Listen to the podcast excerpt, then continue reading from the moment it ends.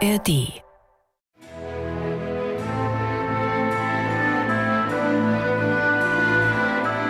MDR Klassik, die Bachkantate mit Maul und Schrammeck. 24. Sonntag nach Trinitatis und wir widmen uns heute Bachs Choralkantate Ach wie flüchtig, ach wie nichtig.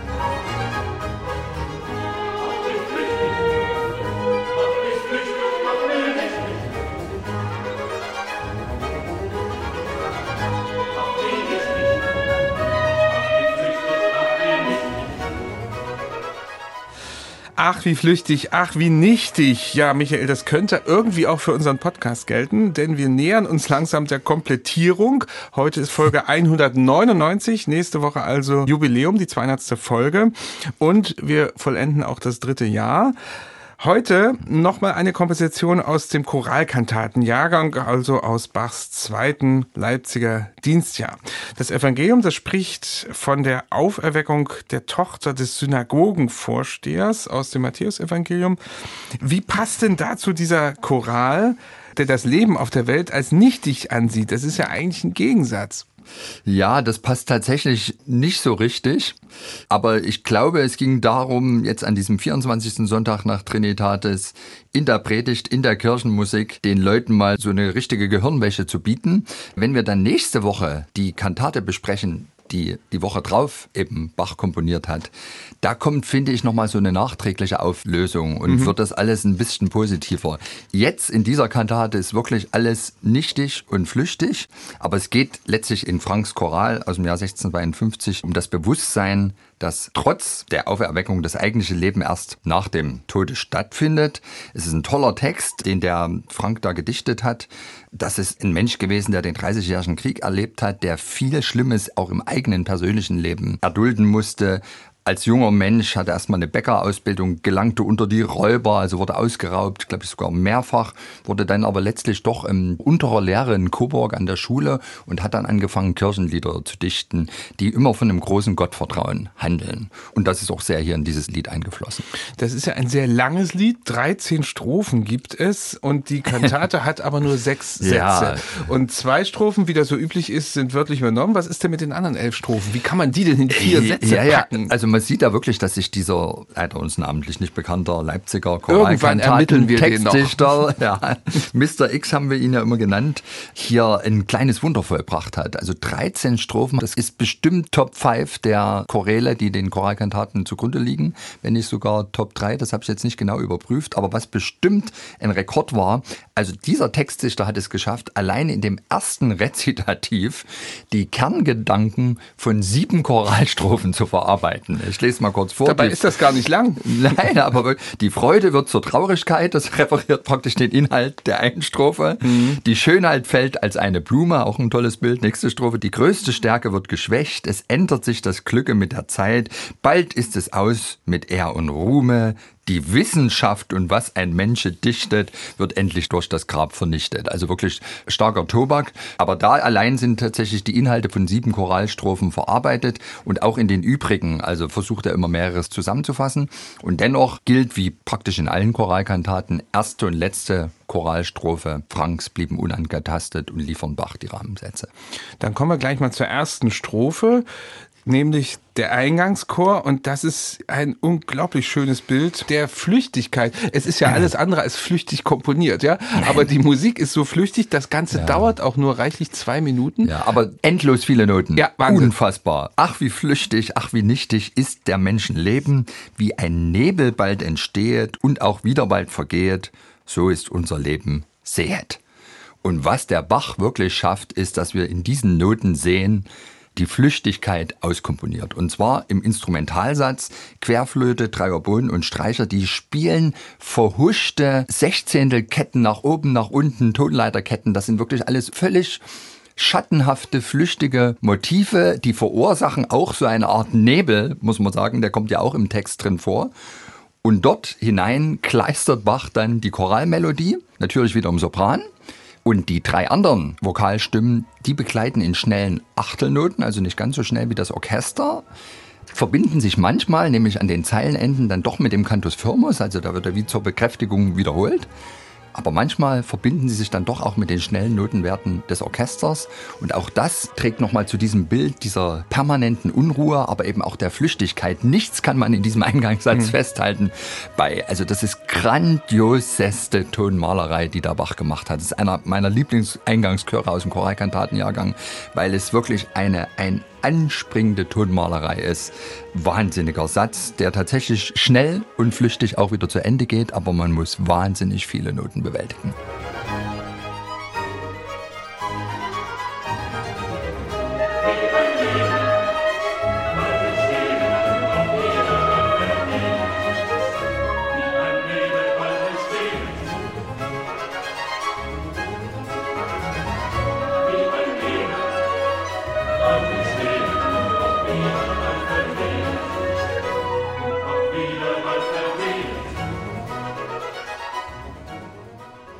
Ja, das war nochmal ein Stück aus diesem flüchtigen Eingangschor. Fantastisch, wie er da das bildhaft in Musik umsetzt. Und genauso bildhaft geht es auch weiter ja. in der Tenorarie. Ich glaube, das ist ein Lieblingsstück von dir. Ja, so ja, schnell ja. ein rauschend Wasser schießt. Und das ist ja die Steilvorlage schon wieder. so schnell ein rauschend Wasser schießt, so eilen unsere Lebenstage. Das ja. ist also die Analogienbildung.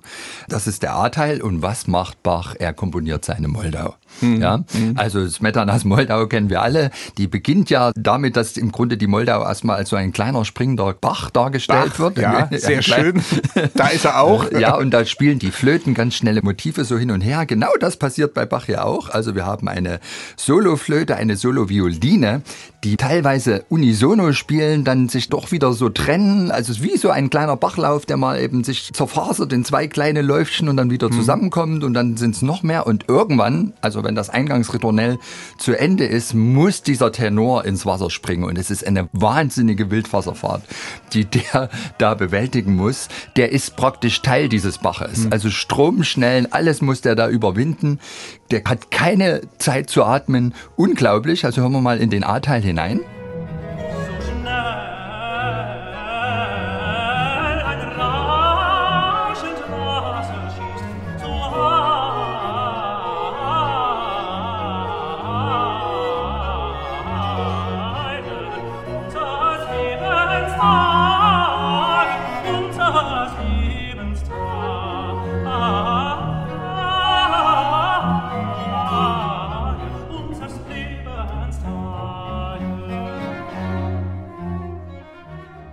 Und dann finde ich aber ganz bemerkenswert, im B-Teil lautet der Text, die Zeit vergeht, die Stunden eilen, wie sich die Tropfen plötzlich teilen, wenn alles in den Abgrund schießt. Und an dieser Stelle, wo sich die Tropfen plötzlich teilen, schafft es Bach tatsächlich auch, das einem bildhaft vor Augen zu führen, wie da eben diese Wassertropfen sich aufteilen. Also der Bach, der kann einfach alles. Der kann vielleicht nicht das Meer teilen, ja, wie sein anderer berühmter Kollege, aber hier den Bach. Und auch da muss dieser Tenor Unglaubliches vollbringen. Also diese Stelle Stelle, da sind dann so kleine rhythmische Versetzungen und das alles hat aber einen atemlosen Drive. Hier spritzt das Wasser permanent. Also liebe Tenöre, ich bin mir nicht ganz sicher, ob ich es jetzt richtig sage, ich würde mal fast tippen, es ist vielleicht die schwerste aller Tenorarien, die Bach komponiert hat. Und so tonmalerisch wieder, also unglaublich. Ja, liebe Tenöre, auch von mir einen herzlichen Gruß. Wenn Sie was äh, dazu zu sagen haben, freuen wir uns natürlich immer über Rückmeldungen.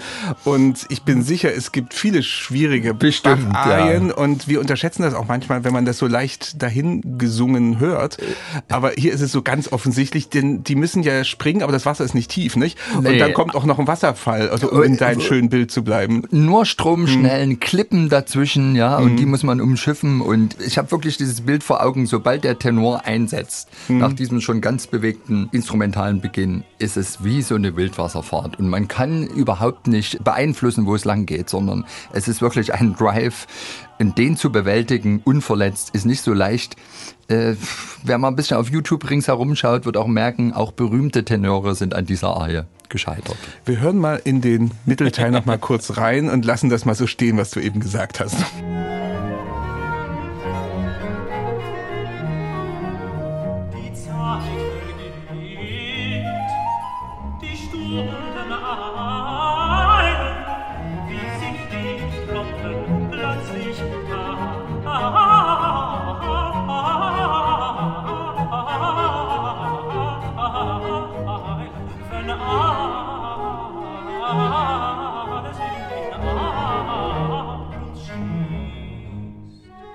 Das ist also diese Wildwasserfahrt, die Tenorarie in der Kantate Ach wie flüchtig, ach wie nichtig. Direkt danach folgt ein Rezitativ, was vom Alt gesungen wird. Den Text hast du schon vorgelesen, das ist, ja. wo diese vielen Strophen zusammengefasst werden. Und da müssen wir aber noch mal drauf kommen, denn die beiden Schlussverse in der Dichtung, die finde ich schon sehr bemerkenswert.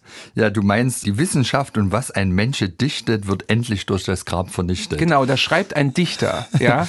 ja also der Musikdichter, ja. Schreibt, dass das nach seinem Tod weg ist. Und er hat nicht recht, denn wir sind ja 300 Jahre später und befassen uns noch damit immerhin. Aber es ist natürlich anders gemeint. Das heißt, nach der Weltenende. Ja, und es folgt einfach diesem Bild, dass natürlich der ganze Choral zeichnet, alles auf der Welt ist eitel. Alles mhm. jedenfalls irdische, ja. Nur der Glauben, der steht fest und wir sollen uns unserem Gott anvertrauen. Ja, ich würde sagen, Prädikat besonders heftig. Es mag auch sein, dass hier wieder so ein bisschen bei dieser Verwendung des Wortes Wissenschaft so ein Aufklärungsbashing mitspielt. Das kommt ja doch hin und wieder mal ja. vor. Aber das war natürlich schon, sagen wir mal, sehr mutig, so einen Text zu bringen in der Universitätsstadt Leipzig. Wo die alle unten sitzen und ja. zuhören. Direkt nach diesem Rezitativ, dann gibt's eine Bassarie und die kommt ziemlich streng daher, so wie ich sie höre. Also ist das jetzt die große Ermahnung, die folgt mit so einem erhobenen Zeigefinger? Naja, der Text ist ja wirklich erhobener Zeigefinger. An irdische Schätze das Herze zu hängen, ist eine Verführung der törichten Welt. Mhm. So lautet es im A-Teil. Und jetzt könnte man ja vermuten, da Bach alle drei Oboen auffahren lässt, also schöne Klangfarben, dass jetzt tatsächlich musikalisch Bach versucht zu verführen.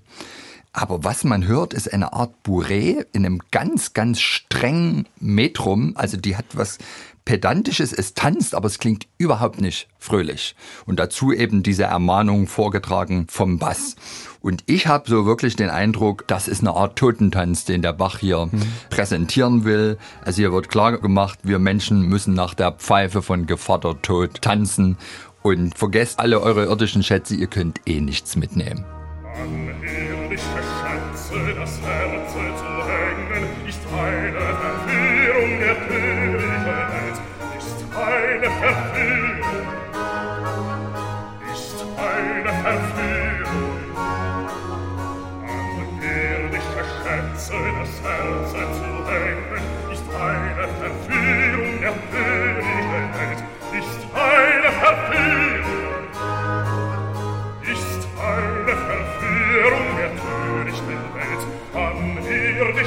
Schätze das Herz zu hängen, ist eine Verführung der törichten. Ja, das also die Bassarie der Kantate Ach wie flüchtig, ach wie nichtig. Heute zum 24. Sonntag nach Trinitatis. Es folgt dann noch ein Rezitativ und der Schlusschoral, also die letzte Strophe dieses themengebenden Liedes.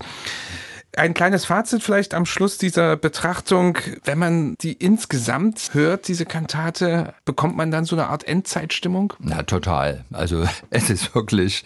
Es geht zu Ende. Es geht zu Ende und alles auf Erden ist vergänglich. Und ich sagte es gerade, du kannst nichts mitnehmen. Es ist ja von der Thematik des Evangeliums ganz ähnlich dieser Kantaten zum 16. Sonntag nach Trinitatis, wo es ja auch um diese Auferweckung des Jünglings zu Nain geht, also auch eine Totenerweckung durch Jesus, die dann in den Kantaten immer so ausgedeutet wird, dass gesagt wird, ich kann meinen Tod gar nicht erwarten, weil nur durch den Tod komme ich endlich zu Jesus. Das Wort Jesus fehlt völlig hier in unserer Kantate. Hier wird klar gemacht, nur wer Gott fürchtet, bleibt ewig stehen. Alles andere ist sozusagen endlich und irdisch und vergänglich. Und tatsächlich, das können wir ja mal vorausspoilern, die Kantate, die er dann die Woche drauf komponiert hat, Du Friede, Fürst Herr Jesu Christ, da wird eigentlich die Auflösung, die hier fehlt, nachgereicht, finde ich. Und Dennoch muss ich sagen, also bei dieser Kantate fühle ich mich immer an etwas erinnert, was irgendwie ganz merkwürdig ist. Wir haben ja von Bach tatsächlich eine Bibelausgabe erhalten, die sogenannte Karloff-Bibel. Das ist eine kommentierte Bibelausgabe, kommentiert von Abraham Karloff, Wittenberger Theologe, sehr orthodoxer Theologe. Große vierbändige Bibel, die in den 1930er Jahren in einem Predigerseminar in St. Louis, Missouri, auftauchte, mit ganz vielen Annotationen und Unterstreichungen von Johann Sebastian Bach. Er scheint sich diese Bibelausgabe erst in den 1730er Jahren zugelegt zu haben, also lange nachdem er hier den Großteil seiner Leipziger Kantaten und auch diese Kantate komponiert hat. Aber was ganz erstaunlich ist, in dieser Bibelausgabe, wir finden praktisch keinerlei handschriftliche Zutaten oder Unterstreichungen im Neuen Testament, aber man sieht, dass Bach ganz aktiv Altes Testament gelesen hat und namentlich die meisten Unterstreichungen im Buch Prediger Salomon. Mhm. Und Prediger Salomon ist ja wirklich eins der pessimistischsten Bücher im Alten Testament, mhm. in der ganzen Bibel, also vielleicht überhaupt das pessimistischste.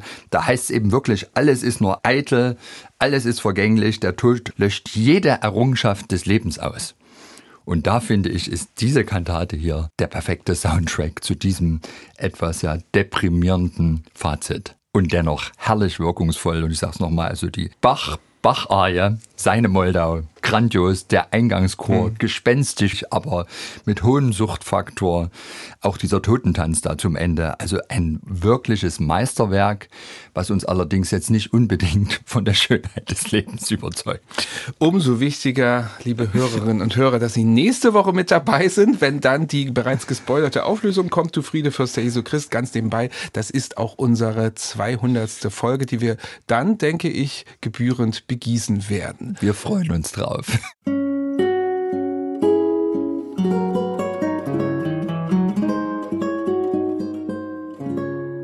MDR Classic